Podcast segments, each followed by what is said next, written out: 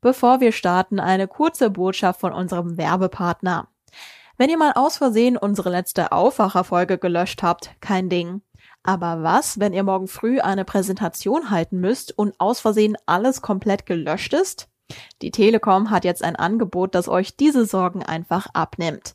Das Bundle Microsoft 365 Work and Backup. Work besteht aus den Office-Klassikern, zum Beispiel Outlook, Word und Excel. Für eure Datensicherung sorgt das Skykick Cloud Backup. Das speichert regelmäßig und automatisiert eure Daten, die Präsentation und stellt sie auch wieder her, wenn sie unwiderruflich auf all euren Geräten gelöscht sind. Egal ob im Homeoffice, im Büro oder unterwegs. Sicherheit heißt beim Work and Backup Bundle auch, jeden Monat automatische Funktionsupdates und ein Terabyte OneDrive-Speicher in der Cloud. Schaut euch das Telekom Bundle mal an unter telekom.de slash office minus 365. Und jetzt geht's los mit dem Aufwacher. Man verbindet ja mit dieser neuen Architektur gleichzeitig eine neue Idee von Oper. Wenn man über 700 Millionen Euro nur für eine Oper ausgeben würde, wäre es selbst in einer, ich sag mal, wohlhabenden Stadt wie Düsseldorf sehr diskussionswürdig. Obwohl aktuell keine Kultur stattfinden kann, werden gerade einige Kulturbaustellen weiter vorangetrieben. So auch in Düsseldorf. Hier soll zum Beispiel die neue Oper ein Wahrzeichen werden. Und das ist nur eine von vielen Kulturbaustellen in der Landeshauptstadt. Ich bin Julia Marchese. Hi. Rheinische Post Aufwacher. News aus NRW und dem Rest der Welt. Ein Gitarrenspieler in einer Bar, eine Jazzband in einem Club, ein Orchester in einer Philharmonie. Musik und Gesang. Darauf müssen wir in der Corona-Pandemie verzichten. Und die Künstler können kein Geld verdienen. Weiter vorangetrieben werden in der Zeit allerdings einige Kulturbaustellen. In Köln zum Beispiel wird das Opernhaus saniert und auch in Düsseldorf soll die Oper modernisiert werden.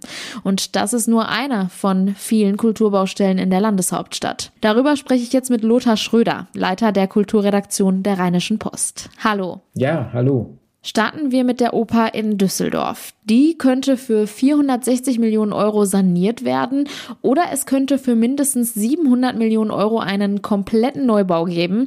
Was spricht denn für den teuren Neubau? Für den teureren Neubau, so komisch sich das anhört, spricht das Beispiel Köln. Köln hat sich ja dazu entschieden, ein altes Opernhaus, ein altes Schauspielhaus, was architektonisch den Charme der 50er Jahre hat, aber jetzt nichts Grandioses ist, den zu sanieren. Die Kosten fingen an bei 250 Millionen Euro. Mittlerweile wird gemutmaßt, dass man 840 Millionen ungefähr äh, für die Sanierung eines alten Baus bezahlen wird. Zum Hinweis, die viel diskutierte Hamburger Elbphilharmonie hat 826 Millionen gekostet, also weniger als Köln. Und dieses Beispiel vor Augen, glaube ich, hat sich in Düsseldorf die mehrheitliche Meinung und ich finde auch zu Recht gebildet, dass man wirklich jetzt einen Neubau wagt für 700 Millionen Euro. Es wird nicht bei den 700 Millionen bleiben. Keine Frage, der Baubeginn ist erst für 2027 angestrebt nach einer Bürgerbefragung, dass bis dahin die Kosten hochgehen werden. Keine Frage. Aber wenn man das Beispiel Hamburg vor Augen hat, es ist ein großes Wahrzeichen geworden. Keiner redet mehr über die Kosten. Es ist ein Wahrzeichen der Stadt geworden. Und ähm, diese Stadt, äh, die, dieses Wahrzeichen, diese Chance will Düsseldorf jetzt einfach auch ergreifen. Du hast dich auch mit Düsseldorfs Oberbürgermeister Stefan Keller unterhalten. Für wie wichtig hält er denn so eine Oper in Düsseldorf? Ja, man verbindet ja mit dieser neuen Architektur gleichzeitig eine neue Idee von Oper. Wenn man über 700 Millionen Euro nur für eine Oper ausgeben würde, wäre es selbst in einer, ich sag mal, wohlhabenden Stadt wie Düsseldorf sehr diskussionswürdig. Man versucht jetzt vielmehr dieses neue Haus zu öffnen. Keller sagt zu Recht, ein so teures Haus, um von 19 bis 22 Uhr zu öffnen für ein auch noch überschaubares Publikum, das geht nicht. Also es wird gleichzeitig neben dem Architekturwettbewerb werden Ideen gesammelt, wie man so ein Haus für alle Sparten öffnen kann und zwar möglichst von morgens bis abends und das heißt auch für möglichst viele Bürger. Es gab ja zugleich den Plan, ein neues Opernhaus im Hafen zu bauen. Das hat natürlich einen ungeheuren Reiz. Wir alle haben Sydney vor Augen. Es gibt in Kopenhagen eine tolle Oper direkt am Wasser. Nun ist der Hafen ein Stück weit weg von der Innenstadt und es gab Pläne mit Booten, mit Fähren das Publikum rüberzufahren. Davon hat man weitgehend Abstand genommen, obwohl es auch da tolle Architekturpläne gab. Also es sieht so aus, als ob der jetzige Standort realisiert werden würde für einen Neubau, der ein bisschen größer wird als der, der jetzt da steht. Das heißt, von dem klassischen Hofgarten wird ein Stück wohl abgezwackt werden müssen. Eine weitere Kulturbaustelle ist die eines Bundesinstituts für Fotografie, das entstehen soll. Diskutiert wurde über die Standorte Düsseldorf und Essen. Zuletzt wurde der Standort Essen empfohlen. Düsseldorf will aber nicht ganz aufgeben, oder? Ja, das Witzige ist, dass es zwei Studien gab. Es gab erstmal eine Entscheidung des Bundestages. Der Bundestag hat sich eindeutig für Düsseldorf ausgesprochen und dann hat das Land und die Stadt sehr schnell reagiert. Beide haben Fördersummen bereitgestellt. Was gar nicht so im Blick war, dass Kulturstaatsministerin Monika Grütters ein zweites Gutachten schon in Auftrag gegeben hatte.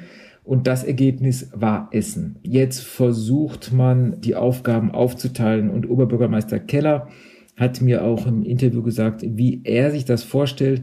Das wäre der Bereich der Archivierung und der Nachlassverwaltung für Essen und die Zukunftsfragen über digitale Fotografie für Düsseldorf. Also wir müssen uns da nichts vormachen der weitaus attraktivere Teil wird dann in Düsseldorf sein, in einem Neubau auch möglichst in Rheinnähe. Auch dafür gibt's schon Pläne. Für dieses Deutsche Fotoinstitut muss man sich aber keine Illusion machen. Es ist kein Publikumsmuseum. Es ist kein Museum, wo künftig Hunderte oder Tausende von Interessierten durchlaufen werden, sondern es ist tatsächlich eine Forschungsstelle für spezielle Arbeiten und für eine überschaubare Anzahl von Fachmitarbeitern dass es irgendwann auch Ausstellungen gibt, schon, aber es ist mehr Renommee, als dass es tatsächlich breite Publikumsmassen künftig anziehen wird. Herzlichen Dank dir, Lothar, für das Kulturupdate. Ja, ganz lieben Dank auch.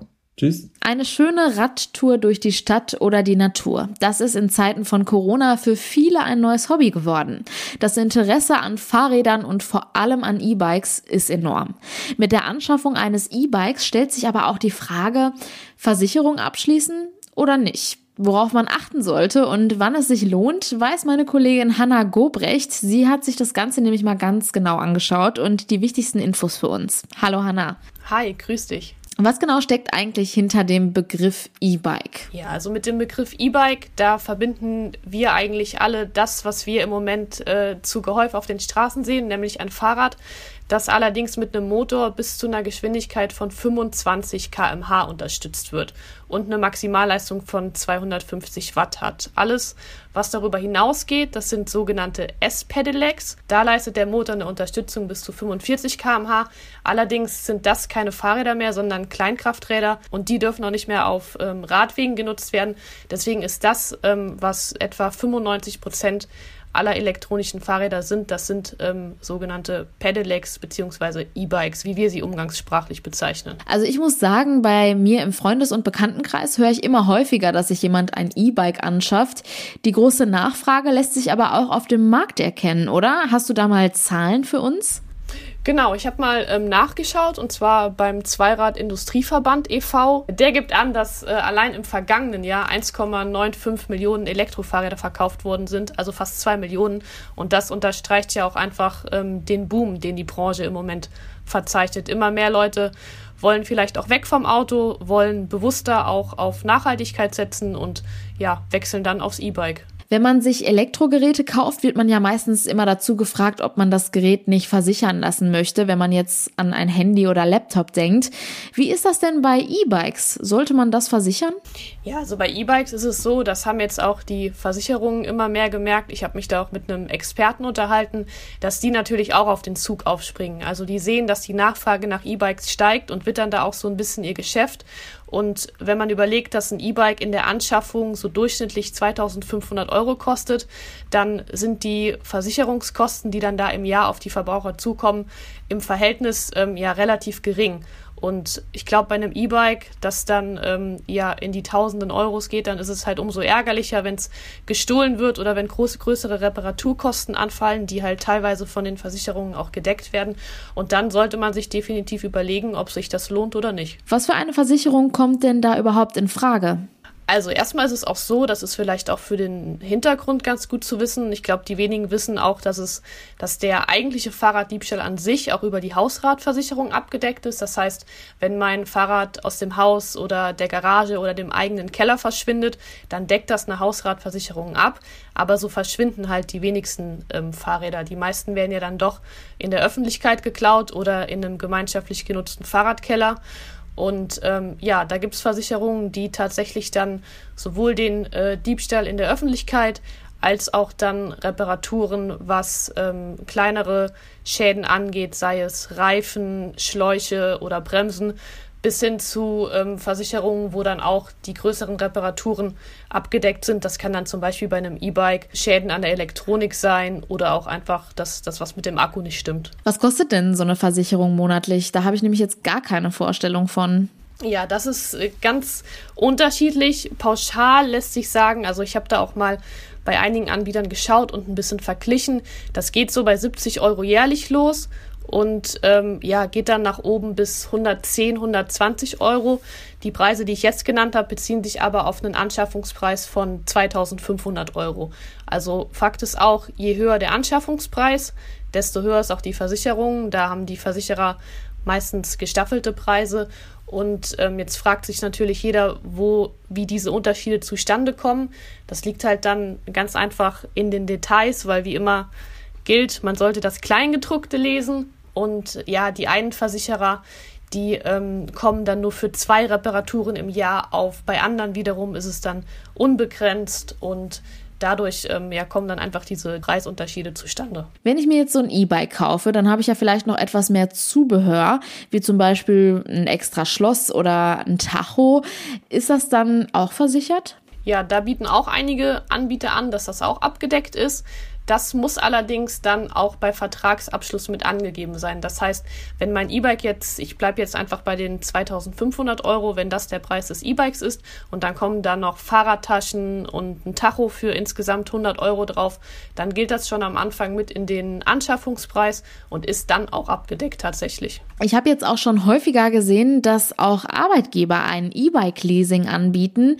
Worauf muss ich denn dabei achten? Das bieten immer mehr Arbeitgeber an tatsächlich, auch um ihre ja, Gesundheit der Mitarbeiter unter anderem nachhaltig auch zu fördern. Und da ist es so, dass wenn der Arbeitgeber mir ein solches anbietet, dann ist da meistens auch schon die Fahrradversicherung inklusive, die dann auch der Arbeitgeber zahlt. Und nach drei Jahren, das ist halt dann auch so ein Vorteil, weil Leasingverträge laufen halt in der Regel drei Jahre, dann kann man das E-Bike oft auch ähm, günstig übernehmen, dann gehört es einem halt selbst. Aber spätestens dann stellt sich natürlich auch wieder die Frage, versichere ich es jetzt selbst oder ähm, ja, lasse ich es bleiben? Das muss dann jeder für sich selbst entscheiden. Vielen Dank für die Infos. Gerne. Und diese Themen sind heute außerdem noch wichtig. Die Grünen haben sich gestern entschieden. Parteichefin Annalena Baerbock ist ihre neue Kanzlerkandidatin. Es ist das erste Mal nach 41 Jahren, dass eine Kanzlerkandidatin nominiert ist. Der Kanzlerkandidat der SPD steht schon lange fest. Sie haben Olaf Scholz aufgestellt. Und ob bei der Union jetzt Armin Laschet oder Markus Söder als Kanzlerkandidat aufgestellt wird, diese Entscheidung steht zur Produktion dieses Podcasts immer noch offen. Die Stadt Leverkusen hat erhöhte Sicherheitsmaßnahmen bei der heutigen Beerdigung eines Mitglieds einer Großfamilie veranlasst. Die Stadt befürchtet, dass die nach der Corona-Schutzverordnung zugelassene Zahl von 25 erwachsenen Trauergästen überschritten werden könnte. Bei der Beerdigung eines anderen Mitglieds der Familie am 9. April, ebenfalls auf diesem Friedhof, hatte es keinerlei Probleme gegeben. 14 Jahre nach dem Tod von Jörg Immendorf versucht die Justiz erneut, den Streit um das Erbe des Künstlers zu beenden. Vor dem Landgericht Düsseldorf ist heute eine mündliche Verhandlung angesetzt. Streitparteien sind ein unehelicher Sohn Immendorfs und die Witwe des Künstlers. Heute wird in einer digitalen Pressekonferenz der UNICEF-Bericht zur aktuellen Lage der Kinder in Deutschland vorgestellt. Ein Jahr nach dem Beginn des ersten Lockdowns zeichnen sich demnach massive Auswirkungen der Corona-Pandemie auf Kinder, Jugendliche und Familien ab. Zum Schluss noch der Blick aufs Wetter. Im Tagesverlauf sind Schauer und einzelne Gewitter möglich, aber es wird etwas wärmer. Die Temperaturen liegen bei 15 bis 18 Grad. In der Nacht ist es dann überwiegend klar und es bleibt trocken bei Temperaturen zwischen 7 und 3 Grad. Örtlich ist auch Nebel möglich, das meldet der Deutsche Wetterdienst. Morgen dann ähnlich. Die Höchsttemperaturen liegen bei 13 bis 16 Grad. Im Tagesverlauf sind einzelne Schauer oder Gewitter möglich. Und das war der Aufwacher vom 20. April. Danke fürs Zuhören. Ich wünsche euch einen schönen Dienstag. Ciao. Mehr Nachrichten aus NRW gibt's jederzeit auf RP Online. rp-online.de